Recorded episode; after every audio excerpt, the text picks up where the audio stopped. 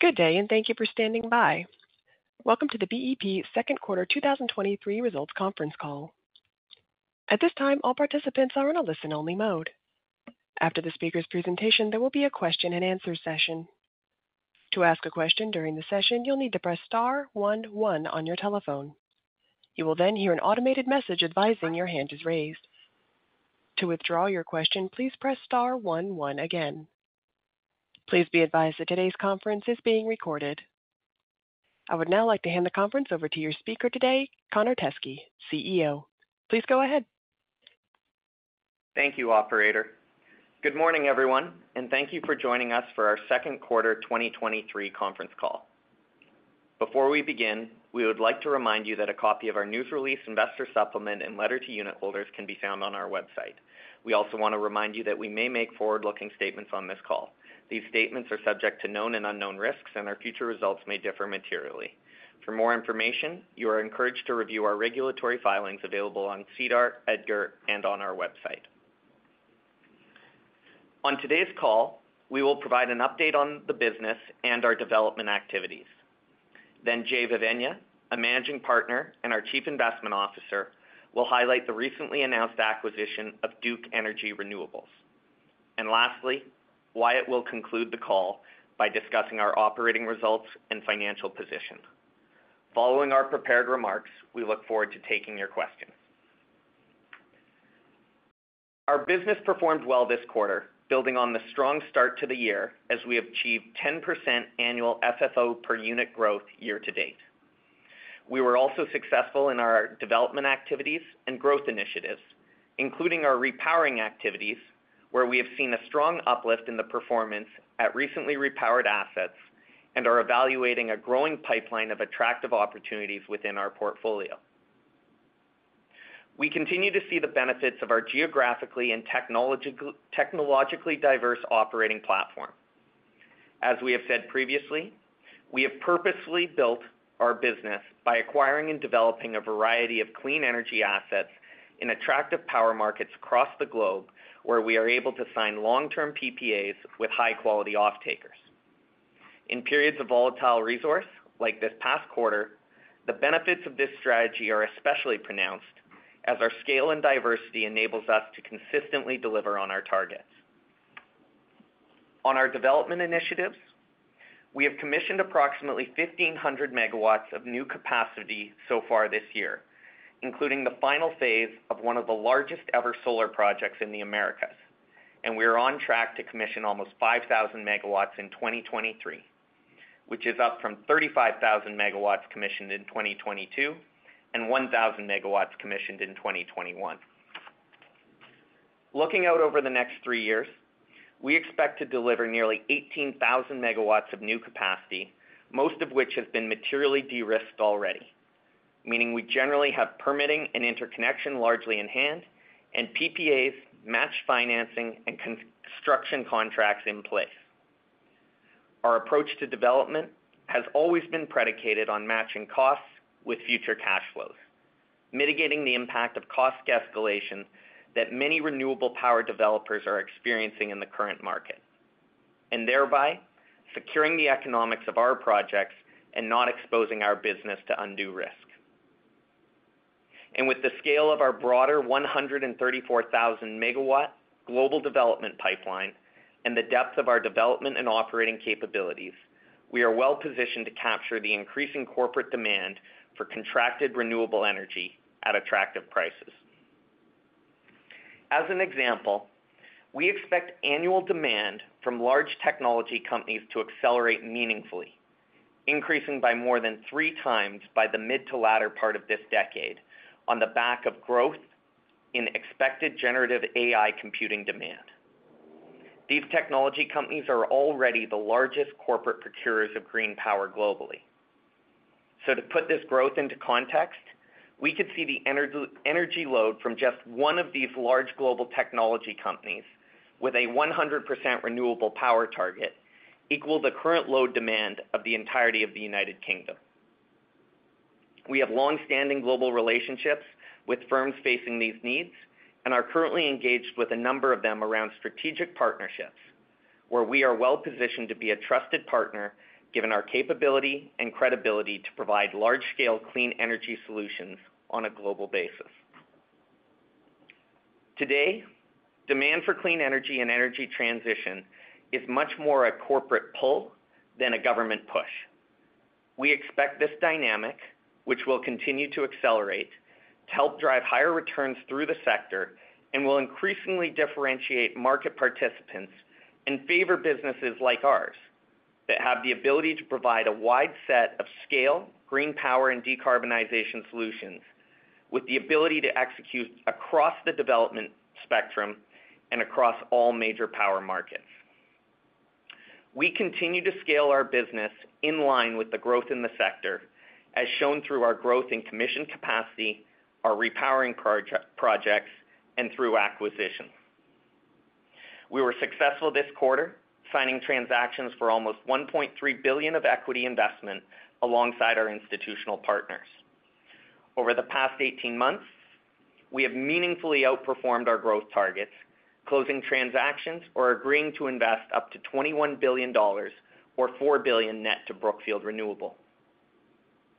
On the back of this significant outperformance compared with our targets, we executed a bought deal and concurrent private placement, raising aggregate equity proceeds to Brookfield Renewable of 650 million, our first equity issuance in seven years. While we have always focused on financing our growth via asset recycling, up-financing, and with a measured amount of corporate debt or preferred equity, our step change in run rate growth, which we expect to continue, and our ability to acquire assets at attractive and highly accretive valuations resulted in us electing to issue equity capital to supplement these sources of financing. Going forward, we will continue to focus on execution of a self-funding model and selectively use equity when we see outsized, highly accretive growth opportunities. Following this offering, we have over $4.5 billion of available liquidity and are well positioned to continue to fund our long-term growth targets through a mix of normal course funding sources. With that, we will turn the call over to Jay to highlight our Duke Energy Renewables investment and some of our recent success with repowering projects. Thank you, Connor, and good morning, everyone. As Connor mentioned earlier, we're continuing to scale our business in line with the growing demand for green power through development and acquisition initiatives, including repowerings. This quarter, for approximately 1 billion in equity, we agreed to acquire Duke Energy Renewables, a fully integrated developer and operator of renewable power assets in the U.S., with 5,900 MW of operating and under-construction assets and a 6,100 MW development pipeline. With the closing of the Duke acquisition, we will have 14,000 MW of operating and 76,000 MW of development capacity in the U.S. across all major renewable technologies, making us one of the largest clean energy providers in the country and making it our largest market globally. With this acquisition, where the purchase price is to be paid over two equal installments, with 50% in closing and 50% 18 months post-closing, we're adding a scale operating renewable platform that is 90% contracted, generating strong going-in cash flows, which are immediately accretive, with significant upside from potential operating and commercial synergies and repowering and development projects. With the incorporation of this portfolio in our business, we see potential to add value in several ways. The first is by leveraging our global procurement capabilities and operating expertise to take costs out of the business. We expect to be able to reduce corporate G&A costs and realize meaningful savings across the wind and solar fleet, given our operating experience. These cost savings were not factored into our purchase price multiple, and we are well positioned to execute these initiatives, given our experience acquiring and integrating assets. We also see potential to increase the revenue profile of merchant and hub contracted assets through our power marketing capabilities and by signing new PPAs for uncontracted assets, leveraging our relationships with large buyers of green power. Given the potential benefit from investment and production tax credits, Duke's portfolio also has significant repowering potential. We see the opportunity to repower at least 1.5 GW of wind assets over the next several years, given advancements in technology, the age of these assets, and the strong wind resource at project locations. And we believe with our recent experience in U.S. repowerings, we are uniquely capable of executing on these projects. This quarter, we advanced the repowering of our 200-megawatt Bishop Hill Wind Farm in Illinois, which we expect to complete in 2024 and will increase generation by approximately 15%. This is following other successful repowering projects we completed, including the first wind repowering project in the state of New York, which boosted generation across those assets by nearly 30%, and the repowering of our Shepherds Flat wind asset, the largest repowering project in the world, where we have seen excellent results thus far. Duke's assets are located in some of the best resource locations in the U.S., and therefore, the benefit from enhancing the productivity and extending the asset life is especially attractive. Finally, while we ascribe minimal value to the development pipeline when we underwrote this deal, there remains significant potential to advance these projects. The development portfolio has a large amount of secured interconnection and land, which will be built over time at good returns. Our financial strength, credibility as a counterparty, and capacity to review, underwrite, and execute a scale investment quickly was integral to reaching an agreement with Duke. A key competitive advantage we have is our capabilities around executing large deals, given our expansive team of dedicated investment professionals and access to scale partner capital. We also benefited as we were able to gain comfort around the integration of the business and our ability to carve out a large renewable power platform spread across multiple markets in the U.S. We believe our purchase price represents attractive risk-adjusted returns, and in this market, we believe we will to see more opportunities to acquire large operating portfolios of renewable assets. There's a growing group of sellers looking to monetize for various reasons, and limited buyers who have the scale and ability to acquire and integrate these businesses. We look at all deals that come to market and expect to remain active. With that, I'll turn it over to Wyatt to discuss our operating results and financial position. Thank you, Jay. As Connor spoke to in his earlier remarks, we continued to build on our strong start to the year in the second quarter. Operating results reflect robust realized pricing, the benefits of our organic development, and contributions from acquisitions and repowerings. We generated FFO of $312 million, or $0.91 per unit so far this year, which is a 10% increase compared to prior year. Our business continues to demonstrate the benefits of operating across diverse technologies and geographies, with strong resources in one region or asset class, helping to offset weaker resources in others. Our North American hydro assets were impacted by a drier than normal June. However, we have seen significant precipitation in July, meaning reservoirs across our fleet are in good shape, setting us up well to capture strong summer pricing this quarter. We had solid performance in our wind and solar segment, benefiting from our inflation-linked, long-duration contracts at favorable prices, which helped to offset an adjustment to the regulated price earned by our Spanish assets. The adjustment will reduce the revenue generated by these assets this year, but has a very positive impact on cash flows in the future, resulting in a slightly net positive overall impact to our returns, given their regulated nature. As Connor mentioned, our balance sheet is in an excellent position, and our available liquidity remains robust at over $4.5 billion, providing significant flexibility to fund growth and be opportunistic. Following our first equity issuance in seven years, we are well positioned to deliver on our growth targets, utilizing our normal sources of funding and are advancing non-recourse financing initiatives and our asset recycling program. Thus far this year, we have generated over $600 million of proceeds from our asset recycling program, achieving our dual goals of generating strong risk-adjusted returns on our invested capital and helping fund our growth internally through the de-risking and sale of assets. As an example, this quarter, we signed the sale of our operating renewable portfolio in Uruguay, generating a 20% return and over 2x our capital during our six years of investment in the country. Despite a tighter market for capital, we continue to see strong demand for high-quality renewable assets, given accelerating corporate demand and increasing focus on energy security and government-supported electrification and decarbonization targets. We also remain in an excellent position to be patient across our processes, given our strong balance sheet, unique access to partner capital, and scale operating business that delivers consistent cash from operations. In closing, we remain focused on delivering 12%-15% long-term total returns for our investors. To do this, we will continue to leverage our differentiated growth capabilities, advancing our significantly de-risked pipeline of projects, being opportunistic in the current market, and investing in our operations to add value. On behalf of the board and management, we thank all our unit holders and shareholders for the ongoing support. We are excited about Brookfield Renewable's future and look forward to updating you on our progress throughout the remainder of the year. That concludes our formal remarks for today's call.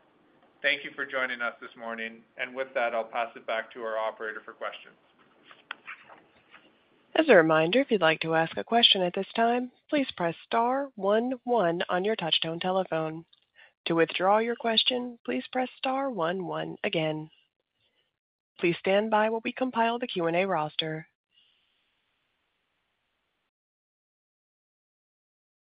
Our first question comes from the line of Sean Steuart with TD Securities. Sean, your line is now open. Thank you. Good morning. A couple questions. Interested in your thoughts on continued asset recycling plans.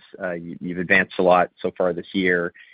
It feels like this is more a buyer's market.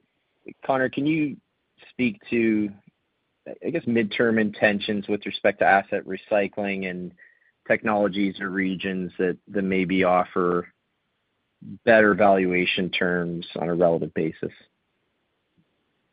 Sean, thank you. Um, what we would say we are seeing in the market is, uh, given a higher level of uncertainty around financing for a number of players, you certainly are seeing situations where it is a buyer's market. And I think, uh, an example of that would be something like Duke Energy Renewables. Um, however, that certainly is not the whole story, and there is still overwhelming demand for de-risked, high-quality renewables assets. And I think this really goes to our strategy. We want to be investing where there is uncertainty and scarcity of capital and the need to improve, simplify, and enhance businesses. And then we want to be selling assets that are very simple, very de-risked, and can attract lower cost of capital buyers. And we're seeing opportunities to do both. And, you know, we bought Duke this last quarter, uh, and we sold Uruguay uh, at what we think is a very attractive valuation. And we see both those trends continuing going forward.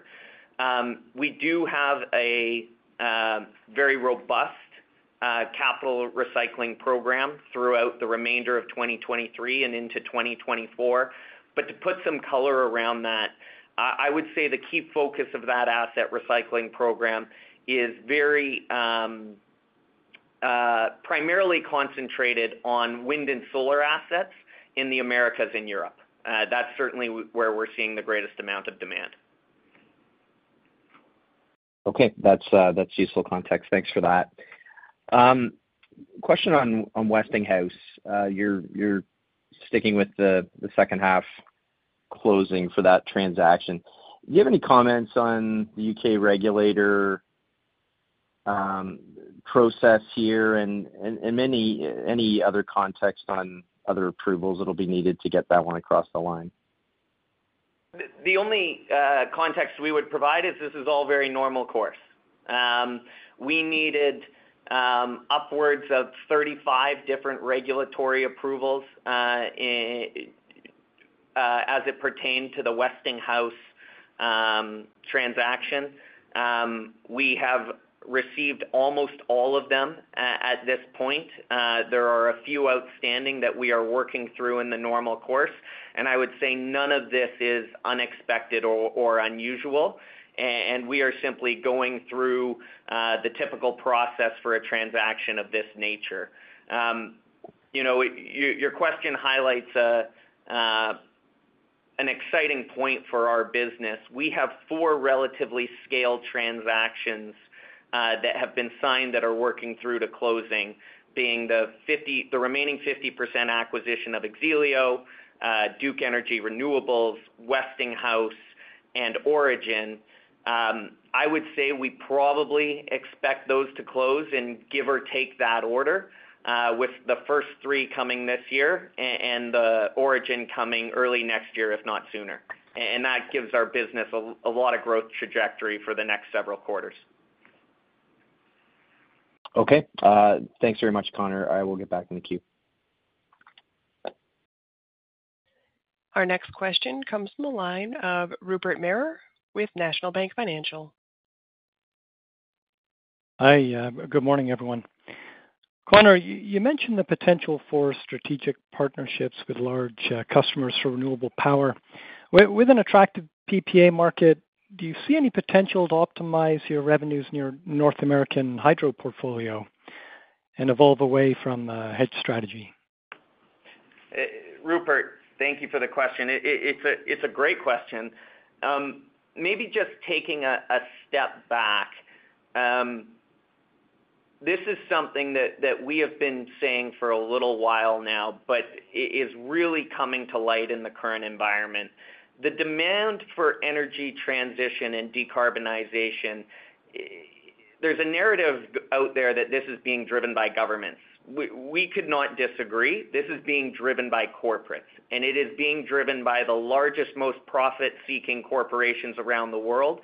Those are the ones with a seemingly insatiable demand for green power and other decarbonization solutions. And because these are the businesses that are not only the largest, but are growing the fastest, they are going to continue to drive enhanced demand for green power solutions. And while the bulk of that is going to be driven uh, through PPAs tied to new build wind and solar projects, Um, when we have conversations with these counterparties, our ability to offer them solutions across different green energy asset classes is one of the things that really differentiates us. And you mentioned our hydros.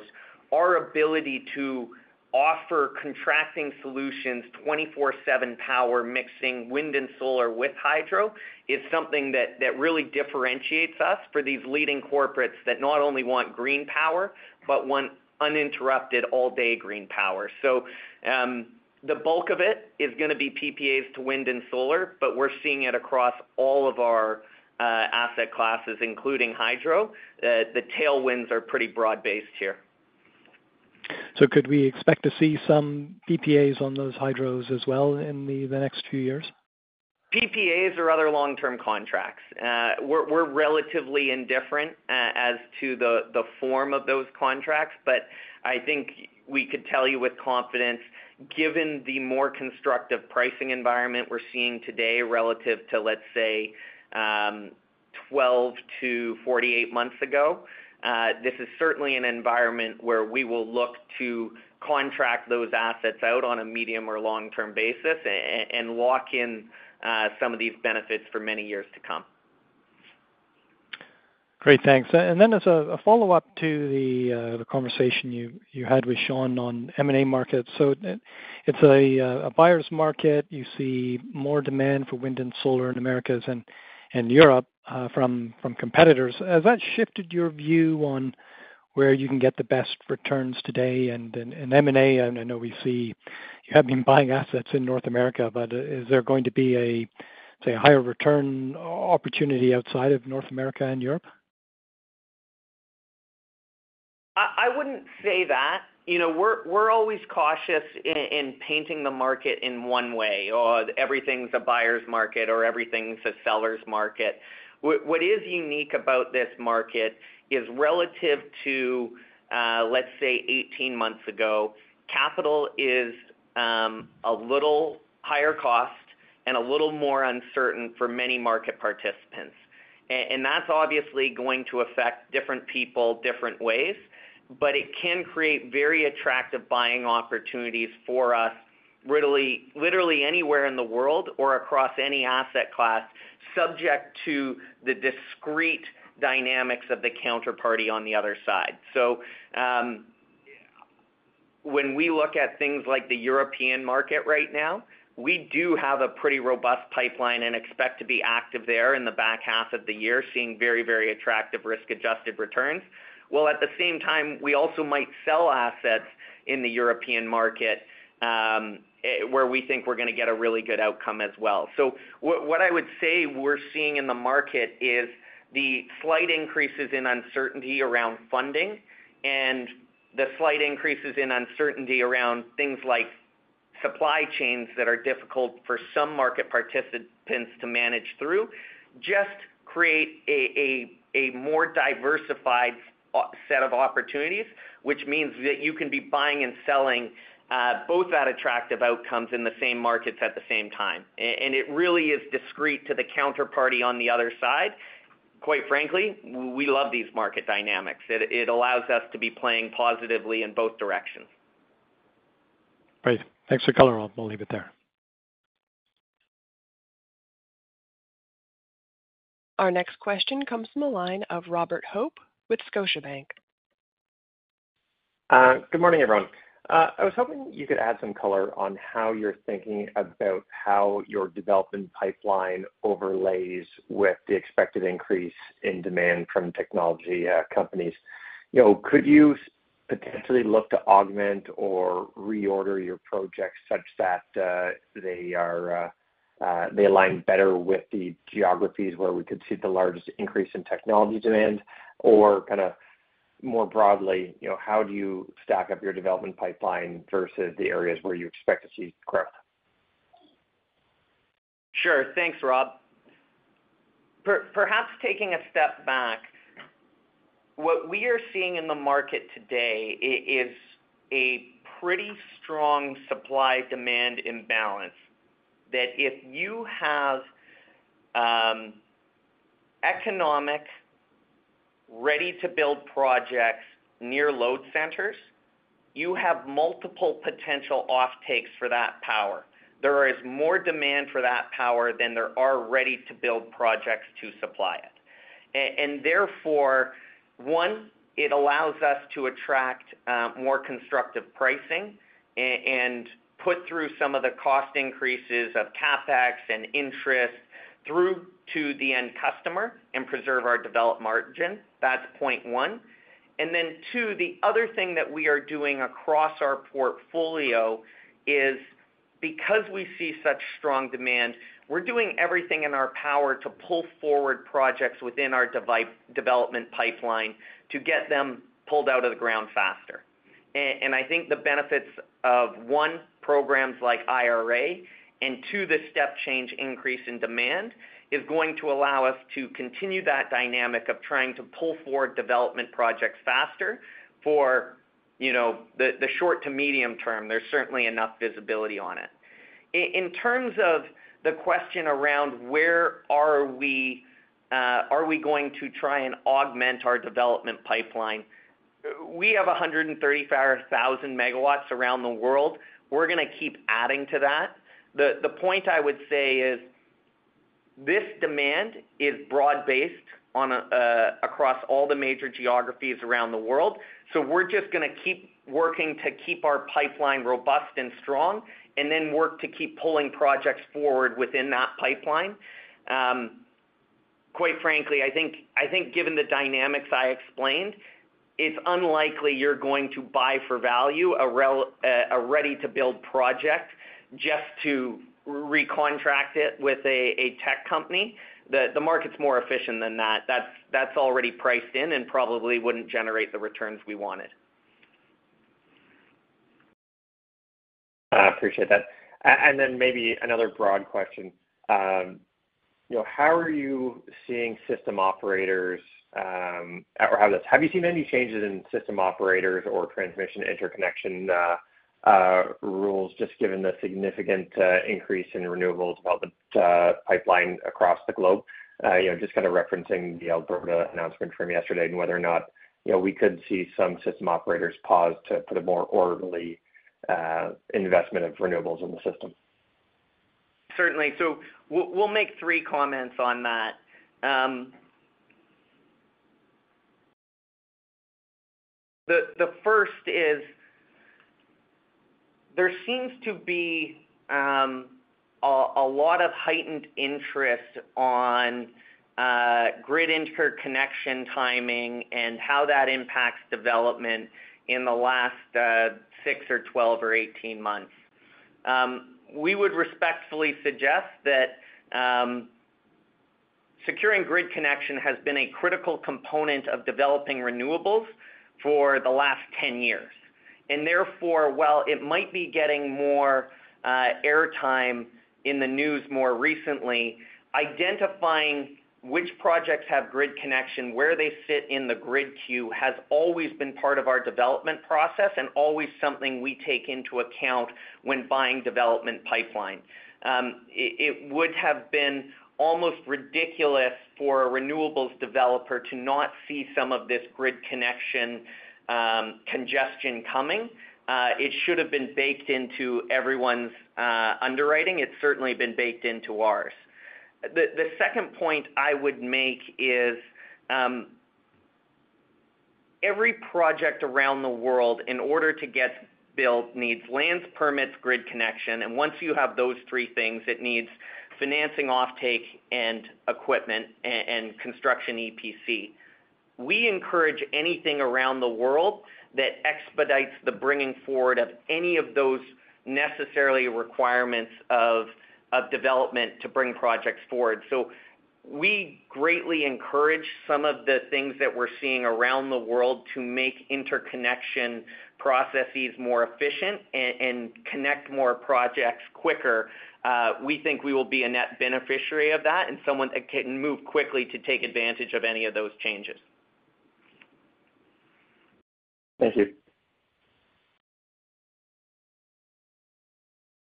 Our next question comes from the line of David Quezada with Raymond James. Uh, thanks. Uh, morning, everyone. Um, maybe just uh, starting with a question um, just related to M&A, I guess, um, and the commentary around that. It certainly feels like a good environment for you guys in terms of there being potentially some attractive targets. I'm just wondering, with the three transactions that you've kind of got in the queue so far, do you need to see those close before you could pursue anything else, or do you still feel like that, you know, you'd be open to an attractive deal if it arose? Uh, I want to be abundantly clear. We would not wait for those transactions to close. If we saw an attractive deal today, we would do it without hesitation.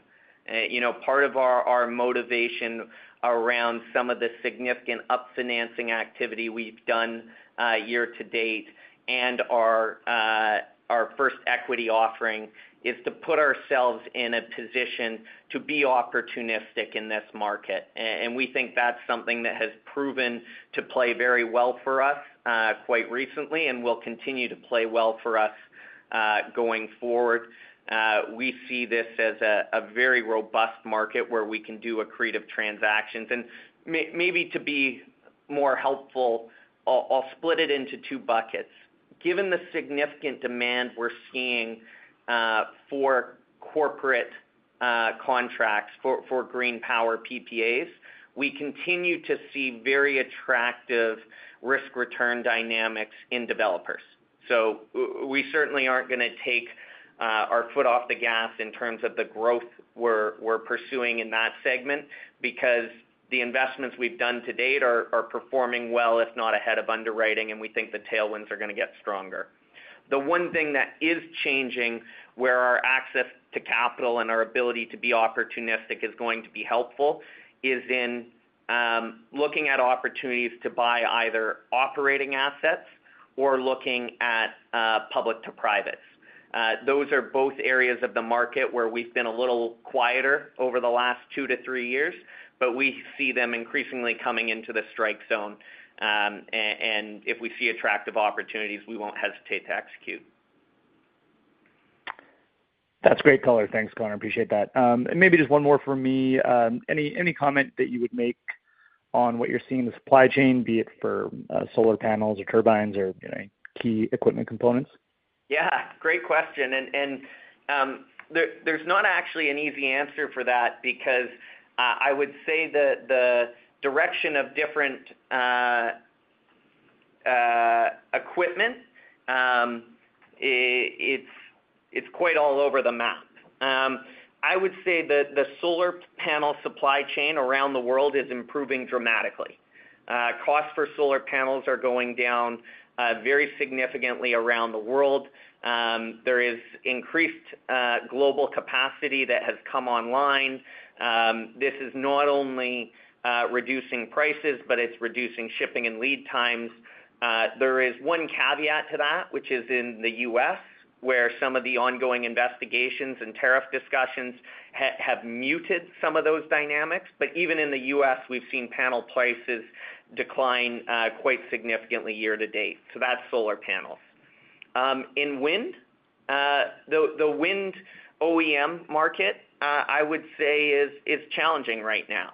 Um, we are seeing some shortages um, across the global supply chain, similar to what we saw in solar maybe two years ago. And again, I think this market plays to those who are well-equipped to use their scale and their operating expertise to manage through those dynamics as wind equipment procurement is getting more expensive and lead times, uh, I would say, uh, are not shrinking.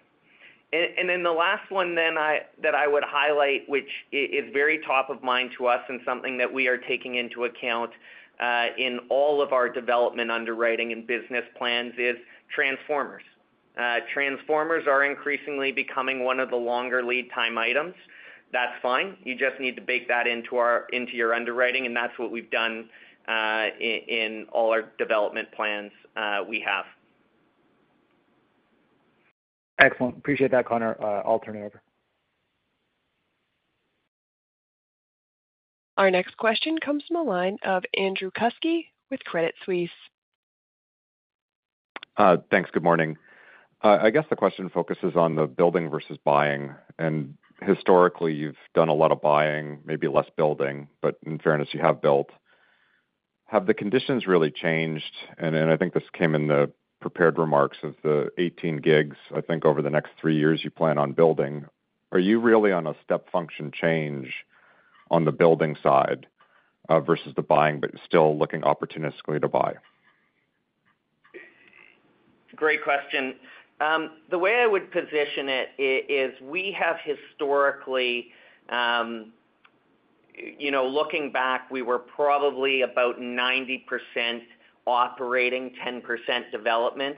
And we are seeing increasing opportunities to uh, secure very attractive risk-adjusted returns on the development side that could see that percentage increase. But to be clear, Uh, it's not going to become the majority of our business. Uh, I would say even if we are seeing a significant increase in our development activities, the vast majority of our uh, recurring cash flows and profits, you know, probably north of 80%, is going to continue to come from operating assets. That being said, we appreciate you highlighting it. We are seeing very significant growth in our development activities: 1,000 MW in 2021, 3,500 MW in 2022, 5,000 MW this year, 18,000 MW over the next three years. I think that's a level of activity that we're very comfortable with, um, given the growth of our business and the number of development portfolio companies we've acquired uh, over the last three or five years. So development is becoming an increasing portion of our business. Um, but I would say our operating portfolio is still going to be the bulk of our business for the foreseeable future. I appreciate that. And then maybe just um, dovetailing with those comments, the return profile you've talked about, the 12%-15% on a longer-term basis remains unchanged. But is there maybe a greater tilt to that? Like going in might be more modest, but then in the back end, it's more robust? Or just any thoughts you have on additional color you can provide?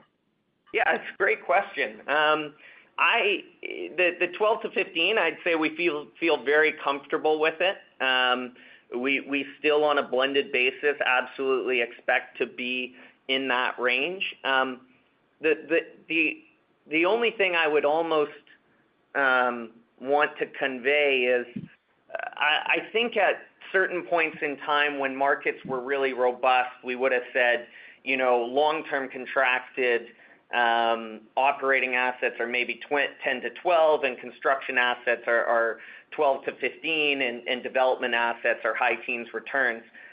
But in the market that we're seeing today, where you can be very opportunistic, I would say we're seeing opportunities to buy operating contracted renewables, you know, in that 12%-15% range, Um, which obviously is a fantastic risk-adjusted return. So, uh, given the opportunity set that we are in, maybe I'd answer your question by saying, I don't think the spectrum is changing, but I think maybe the floor is rising.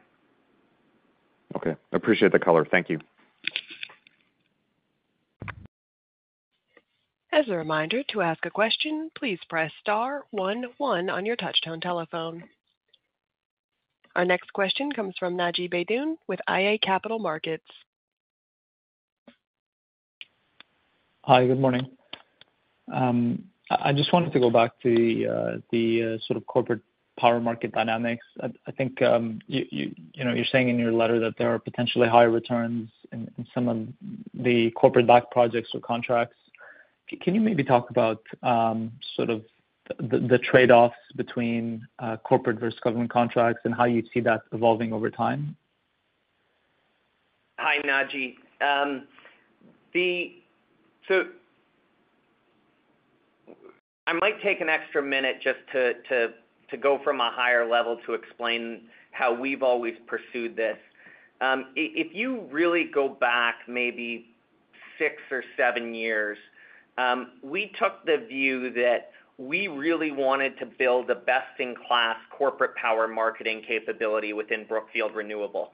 And in doing so, um, what we wanted to avoid is running around the world chasing government tariffs that could, in fact, get removed with a change in government or a change in policy. And we always felt that the corporate demand dynamics would be increasing in terms of momentum and would be a lot more enduring uh, over time. And we largely think that has played out. With the benefit of hindsight, candidly, we were probably a half step too early. We tried to build that corporate power marketing capability probably two years before the market was ready. But what that has led to now, four or five years later, is we really do truly have one of the best corporate power marketing capabilities globally.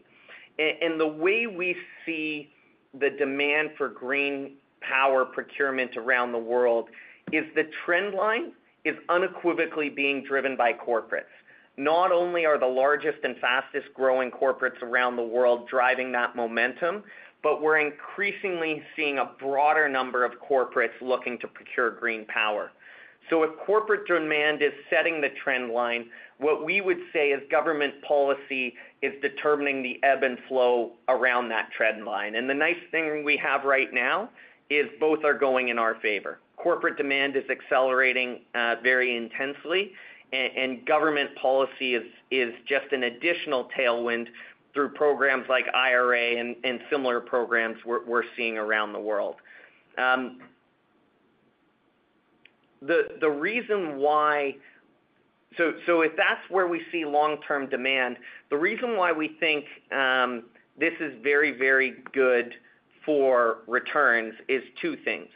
One, building renewables and developing renewables into uh, long-term corporate offtakes is a bit more involved of a process. You need more in-house capabilities, but therefore can generate higher returns. It's a lot more difficult, uh, but more rewarding to build into corporate PPAs than it was to build into a government feed-in tariff system uh, that you may have seen three or five years ago.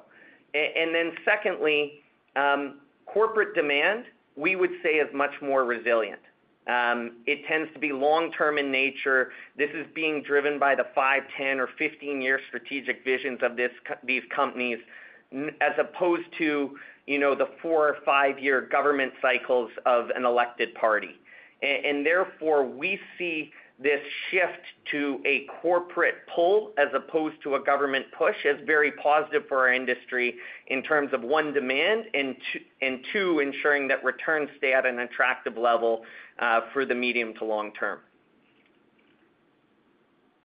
I guess, um, you're seeing sort of a better trade-off with corporations than governments? Because uh, just to build on that, like historically, some of the puts and takes were that with um, Uh, sort of government-backed contracts, you would have sort of a higher counterparty, higher credit quality counterparty, longer-term contracts. But you're saying um, maybe some of that now flow into the corporate market, and because of that complexity um, that you mentioned, maybe maybe potentially better returns.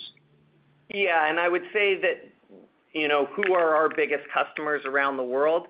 These are the largest, highest quality, strongest credit party, uh, sorry, strongest credit counterparty uh, entities that you could have. Uh, some of these institutions have higher ratings than some of the government uh, backed contracts around the world. So. We would be um, very quick to suggest we haven't given anything away in terms of credit counterparty risk. Yeah, that's very helpful. Just um, a couple of other follow-up questions. On on the uh, new transition fund, just wondering if you can um, just talk about um, sort of what are some of the target opportunities that you think the um, second transition fund could be pursuing? Uh and if similarly to the first one, you'd maybe be leaning more towards newer forms of decarbonization, be it transition investing or carbon capture, et cetera. Certainly. So, Brookfield Asset Management uh, launched fundraising for its second global transition fund in Q2. I would say that, as expected, the reception has been very, very positive, and the strategy is resonating very well with investors.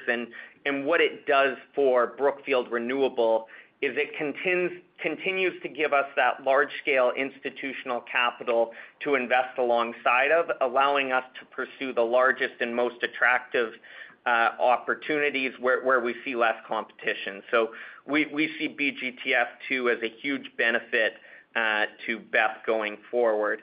Um, in terms of what the fund will target, 100% consistent with what BGTF I targeted. Uh, when we looked at BGTF I, um, you know, the biggest component of that fund was clean energy renewables developers. The second biggest component of that fund was power transformations, building out renewables within existing utilities.